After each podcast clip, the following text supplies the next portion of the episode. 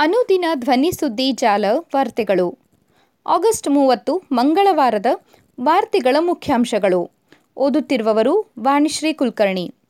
ಬೆಂಗಳೂರಿನ ಚಾಮರಾಜಪೇಟೆ ಈದ್ಗಾ ಮೈದಾನದಲ್ಲಿ ಗಣೇಶೋತ್ಸವಕ್ಕೆ ಅವಕಾಶ ನಿರಾಕರಿಸಿದ ಸುಪ್ರೀಂ ಕೋರ್ಟ್.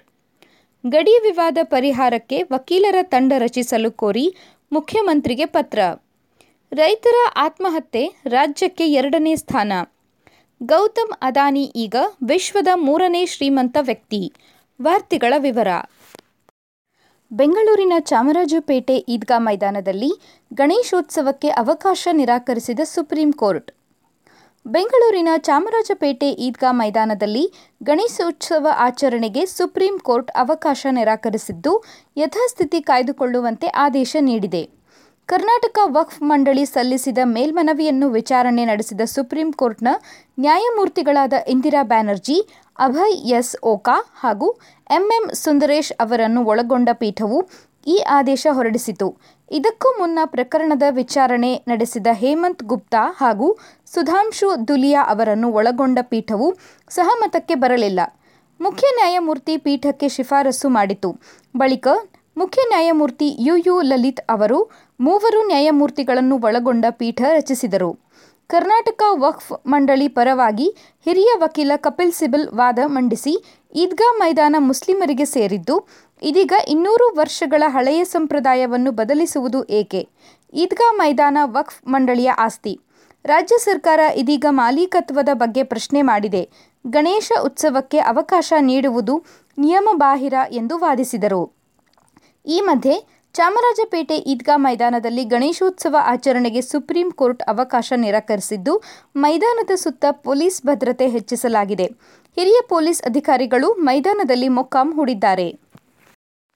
ಗಡಿ ವಿವಾದ, ವಕೀಲರ ತಂಡ ರಚಿಸಲು ಕೋರಿ ಮುಖ್ಯಮಂತ್ರಿಗೆ ಪತ್ರ.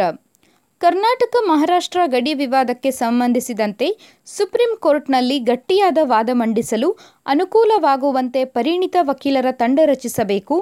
ತಕ್ಷಣ ಸರ್ವಪಕ್ಷೀಯ ಸಭೆ ಕರೆದು ಚರ್ಚಿಸಬೇಕು ಎಂದು ಆಗ್ರಹಿಸಿ ಬೆಳಗಾವಿ ಜಿಲ್ಲಾ ಕನ್ನಡ ಸಂಘಟನೆಗಳ ಕ್ರಿಯಾ ಸಮಿತಿ ಅಧ್ಯಕ್ಷ ಅಶೋಕ್ ಚಂದ್ರಗಿ, ಮುಖ್ಯಮಂತ್ರಿ ಬಸವರಾಜ ಬೊಮ್ಮಾಯಿ ಅವರಿಗೆ ಪತ್ರ ಬರೆದಿದ್ದಾರೆ.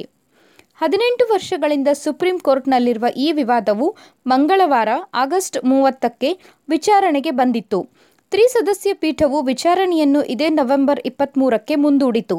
ಈ ವಿಚಾರವಾಗಿ ಮುಖ್ಯಮಂತ್ರಿಗೆ ಪತ್ರ ಬರೆದ ಅಶೋಕ್ ಚಂದ್ರಗಿ, ಗಡಿ ವಿವಾದಕ್ಕೆ ಅಂತ್ಯ ಹಾಡಲು ರಾಜ್ಯ ಸರ್ಕಾರ ಗಂಭೀರ ಹೆಜ್ಜೆ ಇಡಬೇಕು ಎಂದು ಕೋರಿದ್ದಾರೆ. ಮಹಾರಾಷ್ಟ್ರದಲ್ಲಿ ಮುಖ್ಯಮಂತ್ರಿ ಅಧ್ಯಕ್ಷತೆಯಲ್ಲಿ ಉನ್ನತ ಮಟ್ಟದ ಗಡಿ ಉಸ್ತುವಾರಿ ಸಮಿತಿ ಇದೆ. ನಗರ, ಪಟ್ಟಣ, ಹಳ್ಳಿ ಸೇರಿ ಎಂಟುನೂರ ಅರವತ್ತೈದು ಪ್ರದೇಶಗಳು ಮಹಾರಾಷ್ಟ್ರಕ್ಕೆ ಸೇರಬೇಕು ಎಂಬ ವಾದ ಅವರದು. ಆದರೆ ನಮ್ಮ ಸರ್ಕಾರ ಜಾರಿಗೆ ತಂದ ಗಡಿ ಸಂರಕ್ಷಣಾ ಆಯೋಗವು ಸಂಪೂರ್ಣ ನಿಷ್ಕ್ರಿಯವಾಗಿದೆ. ಎರಡು ಸಾವಿರದ ಹದಿನೆಂಟರಿಂದ ಈವರೆಗೆ ಗಡಿ ಉಸ್ತುವಾರಿ ಸಚಿವರೇ ಇಲ್ಲ. ಸರ್ಕಾರ ಇಂತಹ ಗಂಭೀರ ವಿಷಯವನ್ನು ಹಗುರವಾಗಿ ಪರಿಗಣಿಸಬಾರದು ಎಂದು ಅವರು ಕೋರಿದ್ದಾರೆ.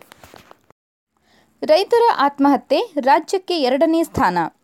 ಕೋವಿಡ್ ಸಾಂಕ್ರಾಮಿಕ ಸನ್ನಿವೇಶವಿದ್ದ ಎರಡು ಸಾವಿರದ ಇಪ್ಪತ್ತೊಂದರಲ್ಲಿ ದೇಶದಲ್ಲಿ ಹತ್ತು ಸಾವಿರದ ಎಂಟುನೂರ ಎಂಬತ್ತೊಂದು ರೈತರು ಮತ್ತು ರೈತ ಕಾರ್ಮಿಕರು ಆತ್ಮಹತ್ಯೆ ಮಾಡಿಕೊಂಡಿದ್ದು, ಈ ಪಟ್ಟಿಯಲ್ಲಿ ಮಹಾರಾಷ್ಟ್ರ ಶೇಕಡ ಮೂವತ್ತೇಳು ಪಾಯಿಂಟ್ ಮೂರು ಮತ್ತು ಕರ್ನಾಟಕ ಶೇಕಡ ಹತ್ತೊಂಬತ್ತು ಪಾಯಿಂಟ್ ಒಂಬತ್ತರಷ್ಟು ಮೊದಲೆರಡು ಸ್ಥಾನಗಳಲ್ಲಿವೆ. ಆತ್ಮಹತ್ಯೆ ಪ್ರಕರಣಗಳ ವರದಿ ಬಿಡುಗಡೆ ಮಾಡಿರುವ ರಾಷ್ಟ್ರೀಯ ಅಪರಾಧ ದಾಖಲೆಗಳ ಬ್ಯೂರೋ ವರದಿಯಲ್ಲಿ ಇದನ್ನು ಉಲ್ಲೇಖಿಸಲಾಗಿದೆ. ನಂತರದ ಮೂರು ಸ್ಥಾನಗಳಲ್ಲಿ ಕ್ರಮವಾಗಿ ಆಂಧ್ರಪ್ರದೇಶ ಶೇಕಡ ಒಂಬತ್ತು ಪಾಯಿಂಟ್ ಎಂಟರಷ್ಟು, ಮಧ್ಯಪ್ರದೇಶ ಶೇಕಡ ಆರು ಪಾಯಿಂಟ್ ಎರಡರಷ್ಟು ಮತ್ತು ತಮಿಳುನಾಡು ಶೇಕಡ ಐದು ಪಾಯಿಂಟ್ ಐದರಷ್ಟು ರಾಜ್ಯಗಳಿವೆ. ಪಶ್ಚಿಮ ಬಂಗಾಳ, ಬಿಹಾರ, ಜಾರ್ಖಂಡ್, ಒಡಿಶಾ, ತ್ರಿಪುರ, ಮಣಿಪುರ್, ಅರುಣಾಚಲ ಪ್ರದೇಶ್, ಉತ್ತರಾಖಂಡ್, ಚಂಡೀಗಢ್, ಲಕ್ಷದ್ವೀಪ್, ಪುದುಚೇರಿಯಲ್ಲಿ ರೈತರು ಮತ್ತು ರೈತ ಕಾರ್ಮಿಕರ ಆತ್ಮಹತ್ಯೆ ನಡೆದಿಲ್ಲ ಎಂದು ಹೇಳಿದೆ. ಆತ್ಮಹತ್ಯೆ ಮಾಡಿಕೊಂಡವರಲ್ಲಿ ಐದು ಸಾವಿರದ ಮುನ್ನೂರ ಹದಿನೆಂಟು ಕೃಷಿಕರು ಮತ್ತು ಐದು ಸಾವಿರದ ಐದುನೂರ ಅರವತ್ತ್ಮೂರು ಕೃಷಿ ಕಾರ್ಮಿಕರು ಹಾಗೂ ಎರಡುನೂರ ಹನ್ನೊಂದು ರೈತ ಮಹಿಳೆಯರು ಎಂದು ವಿಂಗಡಿಸಲಾಗಿದೆ. ಗೌತಮ್ ಅದಾನಿ ಈಗ ವಿಶ್ವದ ಮೂರನೇ ಶ್ರೀಮಂತ ವ್ಯಕ್ತಿ. ಉದ್ಯಮಿ ಗೌತಮ್ ಅದಾನಿ ಅವರು ಬ್ಲೂಮ್ಬರ್ಗ್ ಬಿಲಿಯನಿಯರ್ಸ್ ಸೂಚ್ಯಂಕದ ಪ್ರಕಾರ ಈಗ ವಿಶ್ವದ ಮೂರನೆಯ ಅತ್ಯಂತ ಶ್ರೀಮಂತ ವ್ಯಕ್ತಿ. ವಿಶ್ವದ ಅತ್ಯಂತ ಶ್ರೀಮಂತರ ಪಟ್ಟಿಯಲ್ಲಿ ಏಷ್ಯಾದ ವ್ಯಕ್ತಿಯೊಬ್ಬರು ಟಾಪ್ ಮೂರನೇ ಸ್ಥಾನಗಳಲ್ಲಿ ಒಂದನ್ನು ಪಡೆದಿರುವುದು ಇದೇ ಮೊದಲು. ಅದಾನಿ ಅವರ ಆಸ್ತಿಯ ಮೌಲ್ಯವು ಒಂದು ವರ್ಷದ ಅವಧಿಯಲ್ಲಿ ಎರಡು ಪಟ್ಟಿಗಿಂತ ಹೆಚ್ಚಾಗಿದೆ. ಅವರು ಶ್ರೀಮಂತರ ಪಟ್ಟಿಯಲ್ಲಿ ಇಪ್ಪತ್ತು ಸ್ಥಾನಗಳಷ್ಟು ಮೇಲಕ್ಕೆ ಬಂದಿದ್ದಾರೆ. ಈಗ ಮೊದಲ ಹಾಗೂ ಎರಡನೇ ಸ್ಥಾನಗಳಲ್ಲಿ ಕ್ರಮವಾಗಿ ಇಲಾನ್ ಮಸ್ಕ್ ಮತ್ತು ಜೆಫ್ ಬೇಜಾಸ್ ಇದ್ದಾರೆ ಎಂದು ಬ್ಲೂಮ್ಬರ್ಗ್ ನ್ಯೂಸ್ ವರದಿ ಹೇಳಿದೆ. ಅದಾನಿ ಸಮೂಹಕ್ಕೆ ಸೇರಿರುವ ಅದಾನಿ ಎಂಟರ್ಪ್ರೈಸಸ್ ಕಂಪನಿಯ ಷೇರು ಮೌಲ್ಯವು ಎರಡು ಸಾವಿರದ ಇಪ್ಪತ್ತರ ಮಾರ್ಚ್ ನಂತರ ಶೇಕಡ ಎರಡು ಸಾವಿರದ ನಾಲ್ಕುನೂರಕ್ಕೂ ಹೆಚ್ಚು ಏರಿಕೆ ಕಂಡಿದೆ. ಕಳೆದ ಆರು ತಿಂಗಳಲ್ಲಿ ಷೇರು ಮೌಲ್ಯವು ದುಪ್ಪಟ್ಟಾಗಿದೆ. ಈ ಕಂಪನಿಯಲ್ಲಿ ಅದಾನಿಯವರು ಶೇಕಡ ಎಪ್ಪತ್ತೈದರಷ್ಟು ಪಾಲು ಹೊಂದಿದ್ದಾರೆ. ಆತ್ಮೀಯ ಕೇಳುಗರೆ, ನಮ್ಮನ್ನು ಮರೆಯದೆ ಸಾಮಾಜಿಕ ತಾಣಗಳಲ್ಲಿ ಗುರುತಿಸಿಕೊಳ್ಳಿರಿ.